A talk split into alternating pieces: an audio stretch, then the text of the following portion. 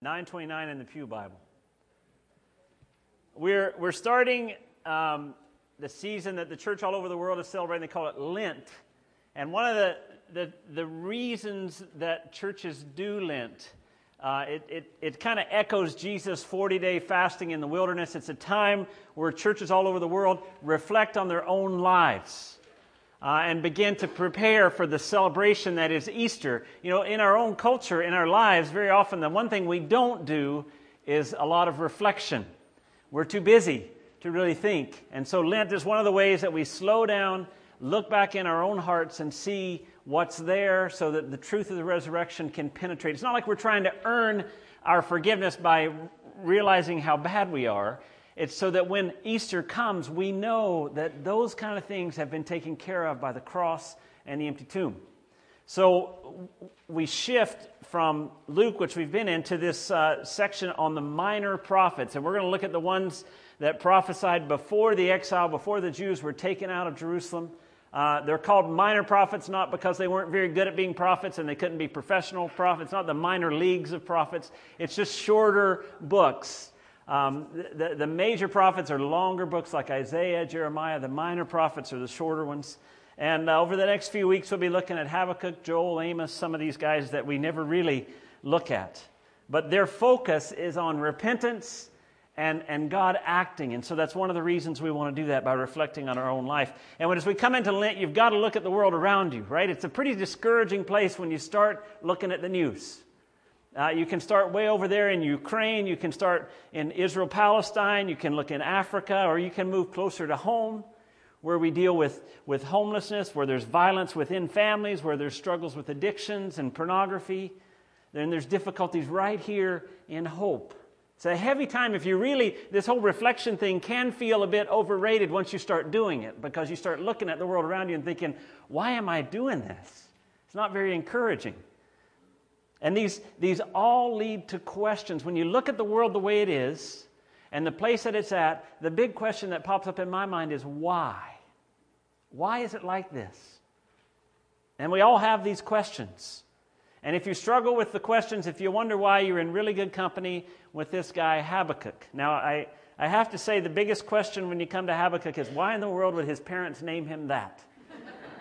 Uh, and it's even doubly difficult for me because in the southern United States, we say it properly, and we say Hab- Habakkuk. That's the way we say it, Habakkuk. And you guys, you Canadians say Habakkuk, and it wreaks havoc with my mind to try to... So either one that I say, you'll know I'm talking about this book that we're looking at. I'll try to stay Canadian and say Habakkuk. Uh, It was written about six hundred years before Christ. On the surface, everything in Jerusalem looked pretty good. The economy was good. Things were going all right. But but what prophets do is they take the surface and they peel back these layers. And Habakkuk was looking at the stuff going on underneath, the exploitation and the difficulty and the violence. All these things that, you know, we can have a good economy, and yet the rest of our society can be a real mess. And Habakkuk sees it really clearly in his time. Even though the economy's good, even though there seemed to be financial prosperity, he sees that things aren't going so well. And so we're actually going to read, it's only three chapters, but through the course of the sermon, we're going to read the whole book. We're going to start with Habakkuk one, one to eleven. The oracle that Habakkuk the prophet received. How long, O Lord, must I call for help, but you do not listen? Or cry out to you violence, but you do not save? Why do you make me look at injustice? Why do you tolerate wrong? Destruction and violence are before me. There is strife and conflict abounds.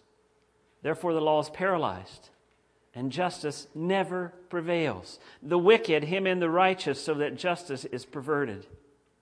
And God responds, look at the nations and watch and be utterly amazed, for I'm going to do something in your days that you would not believe even if you were told. I'm raising up the Babylonians, that ruthless and impetuous people who sweep across the whole earth to seize dwelling places not their own. They are a feared and dreaded people. They are a law to themselves, they prom- and promote their own honor. Their horses are swifter than leopards, fiercer than wolves at dusk. Their cavalry gallops headlong. Their horsemen come from afar. They fly like a vulture swooping to devour. They all come bent on violence. Their hordes advance like a desert wind and gather prisoners like sand. They deride kings. They scoff at rulers. They laugh at all fortified cities. They build earthen ramps and capture them. And they sweep past like the wind and go on. Guilty men whose own strength is their God. We'll stop there. Habakkuk starts with a question that I think we often have. Why does God do nothing? Why isn't he doing something? How long, O Lord, are you going to let this go on? That's how he starts. And I think we can all identify with, with his initial prayer. We've all waited for God to show up and act and do something. Some of us, some of you sitting right here are waiting right now. God, when are you going to deal with this? When are you going to bring hope to this? When are you going to change this situation? We want him to do something. And one of the greatest challenges to trust is the silence of God. Verse two, he says, I call for help, but you don't listen. I cry out violence, but you don't save. I think probably most of us have been in that spot where God has been quiet to you. You've called out for help, and it's been like he's nowhere to be found.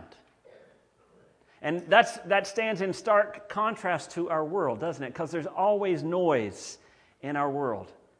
We can always get somebody to talk to us by turning on the T V or the radio. How many times have you ever went to Google and typed in a question and it's come back, oh, we really can't find any information about that? It never does. It always comes back with forty-seven million web pages that reference this term. Google will always answer you. You know what? That's because Google is a tool that we use. But God does not always answer us the way we want when we want it because he is not a tool that we use. He's God. And the silence of God reminds us of that. Barbara Brown Taylor wrote a great little book called When God is Silent. And one of the quotes I highlighted, she says, the God who keeps silence is the God beyond anyone's control. He does not respond because we control him or because we make him. And Habakkuk looks all around him and God seems invisible. Anybody felt that way? And it's overwhelming. Especially when, when we come face to face with the darkness of the world around us. All that stuff that we see, and it seems like God's not even, he doesn't even care. Verse three and four, Habakkuk says, why do you make me look at injustice? Why do you tolerate wrong? Destruction and violence are before me. There's strife and conflict abounds, and the law is paralyzed, and justice never fail, never prevails. The wicked, him and the righteous, so that justice is perverted. You know, justice is not just lost, it's twisted. So that people are calling it justice, but it's not. The world around us seems, seems to make the silence of God seem even louder because it's in such a mess. Why don't you do something, God? This is Habakkuk. twenty-six hundred years ago, he's feeling what we feel today, asking the same questions we ask, but this time God answers. And in verse five, we're confronted with what happens when God stops doing nothing. He says in verse five, watch this, Habakkuk. Look at the nations and watch and be utterly amazed, for I'm going to do something in your days that you would not believe, even if you were told. And then he tells Habakkuk what's going to happen. Jerusalem is going to fall. The city of God with the temple is going to be captured by the Babylonians, who are just making their westward move. This whole huge army that's going to take over this area, they're coming. And they're not nice people. Verse six talks about how they're takers. In verse seven, it says, you know, they make up their own rules. They are a feared and dreaded people. They are a law to themselves, and they promote their own honor. And not only do that, not only do they make up their own rules, but in verse eight, their horses are swifter than leopards. Their cavalry gallops headlong, and their horsemen come from afar. They not only make up their own rules, but they have the power to back it up. These, this is not a people that just comes and talks trash to you. These are people that they really make their own rules, and then they make you follow their rules because they're strong. God tells Habakkuk, oh, I'm going to do something all right, but it's not what you would expect. And it's a hard truth. You know, it, it challenges our assumptions when God shows up, but not in the way we thought he should. We have this assumption that if we follow God, if we do our best, if we act in a way that we consider to be loving, everything will be okay. I think we may not verbalize it that way, but we, we feel that if I just do my best, if I'm really faithful, if I trust you, everything's going to be all right, right? And if we run away from you, I understand my life's going to be hard if I run away from you, if I, if I turn away from you. But the Bible and reality doesn't really bear that to be true. You look at, at Job, you look at the, the, the, the apostles who followed Jesus, the, the early church, you look at Paul, you look at John the Baptist who lost his head over this whole Jesus thing, right? Every time we think that everything should be good, it doesn't necessarily line up with the Scripture, that if we do what we're supposed to do, everything will be fine. You know, verse eleven sums up these Babylonians. Then they sweep past like the wind, and they go on, guilty men whose own strength is their God. Habakkuk cries out, God, do something. God says, I'm bringing these horrible people, and they're going to do something. Can you imagine Habakkuk? He's taken this question to God, and God's finally answered, and his answer leads to a, another question, and that is, how can God allow this? How can God do that to his people? How can he do that? And let's, let's just look at chapter one, verse twelve. We'll read down to two, verse one. Habakkuk sits, I think he sits for a while after this answer from God, and then he complains again, has a question. O Lord, verse twelve, are you not from everlasting? My God, my Holy One, we will not die. O Lord, you've appointed them to execute judgment. You have, O Rock, you have ordained them to punish. And then here comes the question. Your eyes are too pure to look on evil. You cannot tolerate wrong. Why then do you tolerate the treacherous? treacherous? Why are you silent while the wicked swallow up those more righteous than themselves? You've made men like fish in the sea, like sea creatures that have no ruler. The wicked foe pulls all of them up with his hooks. He catches them in his net. He gathers them up in his dragnet, and so he rejoices and is glad. Therefore he sacrifices to his net and burns incense to his dragnet. For by his net he lives in luxury and enjoys the choicest of food. Is he to keep on emptying his net, destroying nations without mercy? I will stand at my watch and station myself on the ramparts. I will look to see what he will say to me and what answer I am to give to this complaint. That image there that, that he uses, he says, Babylonians like this fisherman that goes out there and he catches all the Jewish fish in his net and he fries them up for supper and then he says, thank you, O great net. And he says, how are you going to do that, God? How are you letting these guys, aren't they going to give you a bad name? And see, Habakkuk is running into what I call the problem with God as we understand him. I, I love the, the ministry of A A and especially Christian recovery ministries and these twelve steps. I, and so I don't want you to misconstrue anything I say as being negative toward that. But the first three steps in A A are this. Step one is to admit that you're powerless over your addiction and that your life has become unmanageable. And step two, to come to believe that a power greater than yourself could restore you to sanity. And step three, make a decision to turn your will and your life over to the care of God as we understand him. Now, I, I, I, I think that is a great place to start, that we, we realize we're broken and we need help and to surrender our lives to this power that we don't quite understand yet. But one of the problems is in the church is, is that we think we've got God figured out too. God as we understand him. We have a certain way that we know he's going to work. At some point, we have to wrestle with that whole phrase, God as we understand him. Because God is not God as we understand him. God is God as he is. We don't understand him, and we all have ideas or conceptions of God, and they all fall short. And Habakkuk says, God, where are you? Do something. And when God does something, it shakes him to his very core because it was not what he expected the God that he understood to do. This is not what he thinks God is like. And at some point in every person's life, you have to get to the point where you stop trusting in God as you understand him and begin to trust him as he really is. That's what it means to start living by faith and not by certainty. If you're, if, if you're willing to trust me, he says, as long as you understand me, it means that you will do what I say as long as it makes sense. But we seem to be hungry for certainty. We want to know why. We want to understand. We want to get God pigeonholed so we know what he's going to do so there's no surprises. But faith, faith is about trusting when we don't understand. So God constantly takes us through these journeys where he takes us outside of our understanding into a different place and says, are you going to trust me here? Let's look at verse two to twenty, how God answers, of chapter two, how God answers Habakkuk. Then the Lord replied, write down the revelation, Habakkuk, and make it plain on tablets so that a herald may run with it. For the rev- revelation awaits an appointed time. It speaks of the end and will not prove false. Though it linger, wait for it. It will certainly come and will not delay. See, he, Babylon, is puffed up. His desires are not upright, but the righteous will live by his faith. Indeed, wine betrays him. He is arrogant and never at rest, because he is as greedy as the grave and like death is never satisfied. He gathers to himself all the nations and takes captive all the peoples.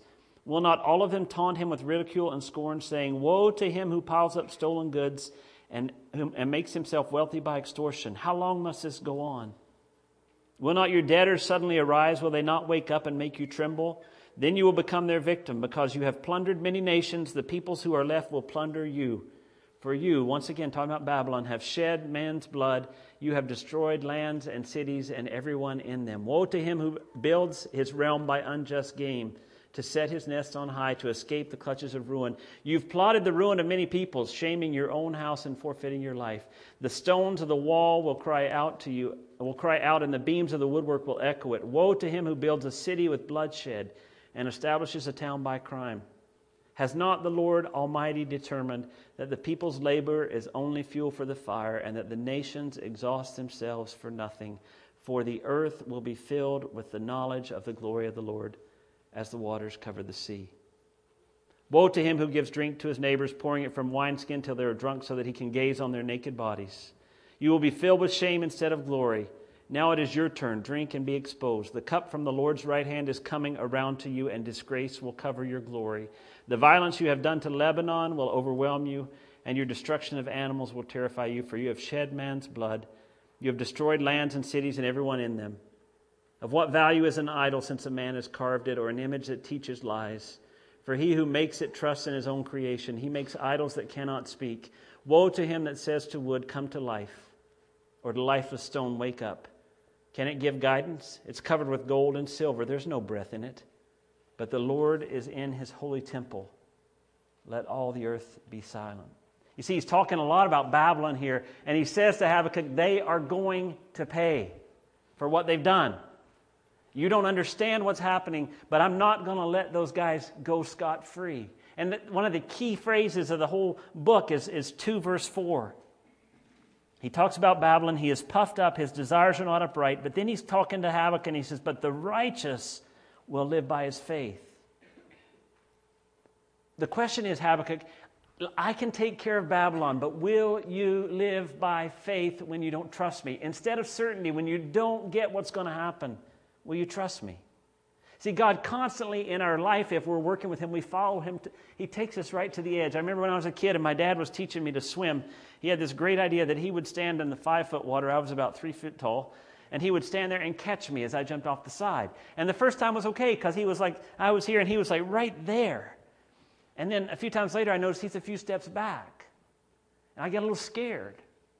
But, I, you know, he would coax me in and eventually I would, well, that's what God does. God keeps moving a little further back saying, will you trust me? Will you trust me when you don't know? That's how we grow. That's how we live by faith. That's the way the life of a follower of God is. He, his goal, God's goal is not to make our lives fulfilling and easy.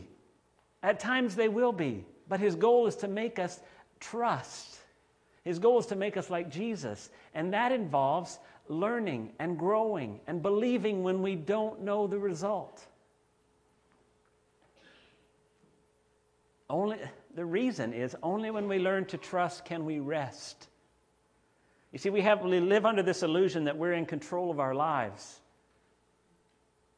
And, and so when things get out of control, we get really stressed. And we don't rest. But God's trying to teach us, you know, we're not in control. He's the one in charge. And only when we learn to trust that at every moment, even when we feel like we're in control, we're not in control, but he is, only when we get that can we actually rest. It's not dependent upon us then. He says, have faith. Faith in his purposes and in his power. Look at verse thirteen and fourteen of chapter two. Has not the Lord Almighty determined that the people's labor is only fuel for the fire, and that the nations exhaust themselves for nothing?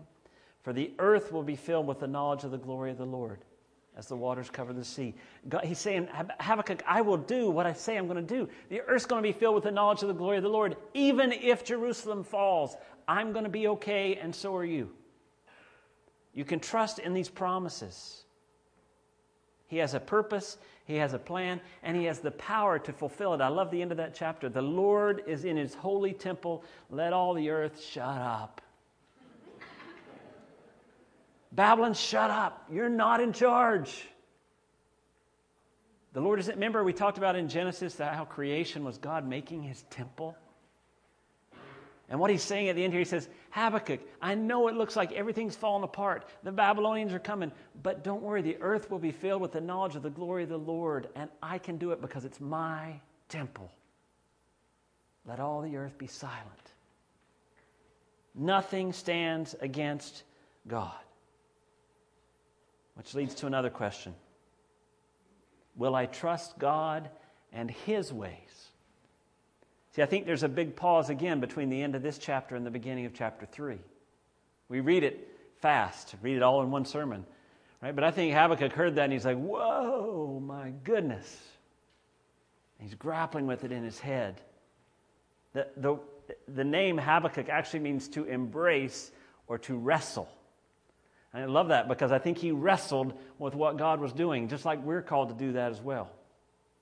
But this silence forces Habakkuk to wrestle with this question of trust. Will I trust God and his way? You know, I think we all trust God, but I think if we're honest, I, I look at my own life, and I thought there was a long period of my life where I would say, yes, I trusted God, but what I meant by that was I trusted him to forgive me of my sins so that I could go to heaven when I die. I knew he was going to handle that. But daily decisions, I'd take on those myself.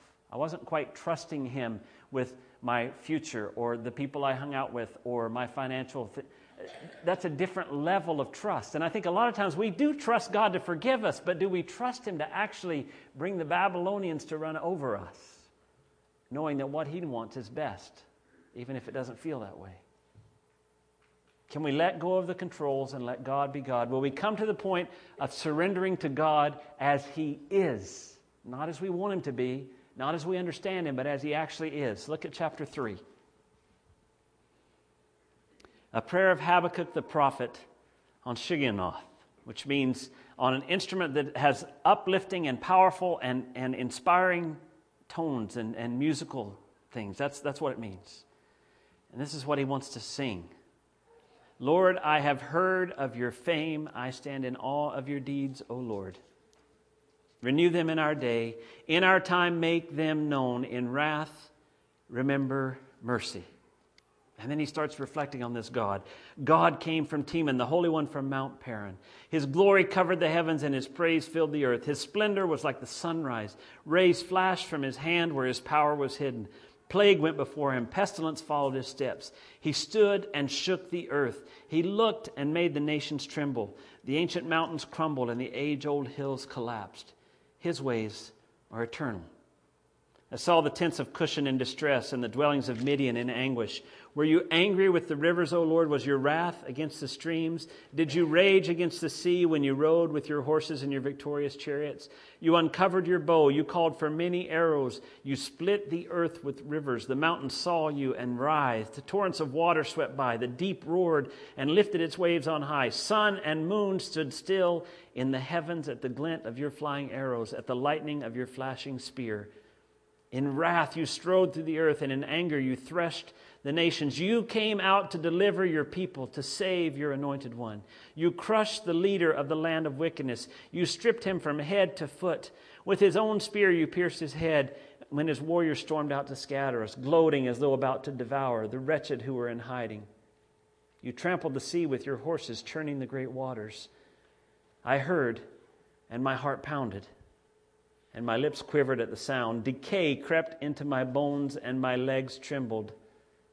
Yet I will wait patiently for the day of calamity to come on the nation invading us. Let's stop there for just a minute. Habakkuk sees God in all his power, in all his wisdom, and it's terrifying. I heard and my heart pounded. My lips quivered at the sound. You ever been so scared that you hear your heart beating in your chest? Your knees are shaky. You ever been that scared? That's once he sees God for who he really is, he's terrified. Yet I will wait patiently, he says, for the day of calamity to come on the nation invading us. Surrendering to God as he really is, not as we want him to be. You ever felt terrified to follow Jesus? I'm not sure I can do this. God, I, I just don't know if I can actually follow you. And I don't know that I can forgive that person. I don't know that I can make this sacrifice. I don't know that I can commit to loving that person who's hurt me. And there's this conundrum because once you know him, you realize there's really no other choice, is there? I love that line when Jesus says to the disciples, "Are you going to leave me too?" And Peter says, "Where else would we go?" I feel that way sometimes. I'm like, I'm not so sure I like this, but it's true. Where else, where else would I go? This is what's true. It's terrifying sometimes when we actually begin to follow Jesus for where he wants to take us. And, and we've got to do that because if we only follow him for the way we want him to be, that's one of the things people will say, I like this about Jesus, or they make they make this idea of Jesus and they follow him. But if you're not willing for him to rattle that, you're not following him at all. You're following your idea. And when challenges come, then we tend to back off. But see, that's the message of Habakkuk is God is leading us and caring for us even when we don't understand. The goal is to trust. The goal is to develop a faith beyond circumstances. Look at verse seventeen, chapter three. Though the fig tree doesn't bud, though there are no grapes on the vines, though the olive crop fails and the fields produce no food, though there are no sheep in the pen, no cattle in the stalls, yet I will rejoice in the Lord, and I will be joyful in God my Savior. The sovereign Lord is my strength. He makes my feet like the feet of a deer. He enables me to go on the heights. You know, when the crisis hits, we have two choices. We can we can hold on to our assumptions about God and get mad because he's not acting the way he should. God, you're not supposed to do this. Or we can remember his power and his purpose and that he will not be defeated, and we can trust joyfully. You see, that's what I want. I, I want a faith that's not founded on my comfort or my understanding. One that's rooted deep into God and who he is. And the reality of, of living that way only comes through the storm. You don't develop that kind of faith by never having it tested. You don't develop that kind of faith by always understanding what God's doing next. You develop that by, by flying blind, by not knowing where he's going. It takes a struggle to move forward, to wrestle with God, to remember that the earth will be filled with the knowledge of the glory of the Lord as the waters cover the sea. This is what we see growing in Habakkuk as we read this short little book. His experience with God in this situation gives us some very important lessons for Lent. I want to give you three things to think about over the next six weeks from Habakkuk. First thing is this. Habakkuk reminds us that this relationship we have with God is that it's a relationship. And so our lives are to be spent living in dialogue with God. One of the things Habakkuk did right was to keep on going back and forth with God. But God, what about? But but how about this? Okay, well, what about this? He's, he's going back and forth with him. And that's the whole point is our lives are meant to be lived in relationship with God every second of every day. Something I've been seeing just lately is, is that the silence of God is really good for us because it forces us, excuse me, it forces us to develop dependence. There's a, a situation in my life that I've been praying about. I've been praying about it for some time. And God doesn't seem to be moving on my timetable. I've shown him my Google calendar, and he is not working according to my Google calendar at all. And and last week, as I was reading over the last couple weeks, you know, we read that, well, we didn't read it, but just before our text last week was the widow, this persistence in prayer. And so I was thinking, okay, God, maybe I'm just, you know, you know it's a desire of my heart, but maybe I'm just not being persistent enough in praying. And then the theologian in me says, well, doesn't he already know? And vain repetition, you know, don't just keep saying the same thing over and over. But I'm reading this scripture, and I realize there's there's a phrase that keeps coming up in the gospel that I'm reading. And so I think, okay, maybe he wants me to pray that phrase repeatedly. And I'm kind of halfway thinking, okay, maybe this is God telling me to do it, but maybe not, because, you know, it's like, you know, when your kids are like, mommy, mommy, mommy, daddy, daddy, daddy. I don't want to be this irritating person. But I thought, okay, I'll try it. And this is a hint, hint. We learn how to pray by practicing it, not by thinking about how prayer should work. And I've learned that. I, so I started, okay, I've got this one phrase. I'm going to pray about this situation all day long. Anytime I, my mind's blank, I'm going to try to pray that phrase. And I did, da-dum, da-dum, over and over. Vain repetition, maybe, I don't know. But I'm praying it. But you know what I realized? I realized that maybe God doesn't want me to keep praying that phrase because he needs to be reminded. But he wants me to keep praying that phrase so that I'm constantly reminded that I'm in dependence. God, I need you to do this. I need you to do this. Please do this. And I began to realize that that that, that repetition is not like voting. Okay, you know, it's like this little thing, ding, ding, you've reached the proper number of prayers to get your answer. You know, that's how I kind of view it. But it's like God says, I want you to pray it over and over and over because it develops in you this realization that all day long you can be talking to me about this. That at every second of every day, I want to be in dialogue with you. To be aware of his presence.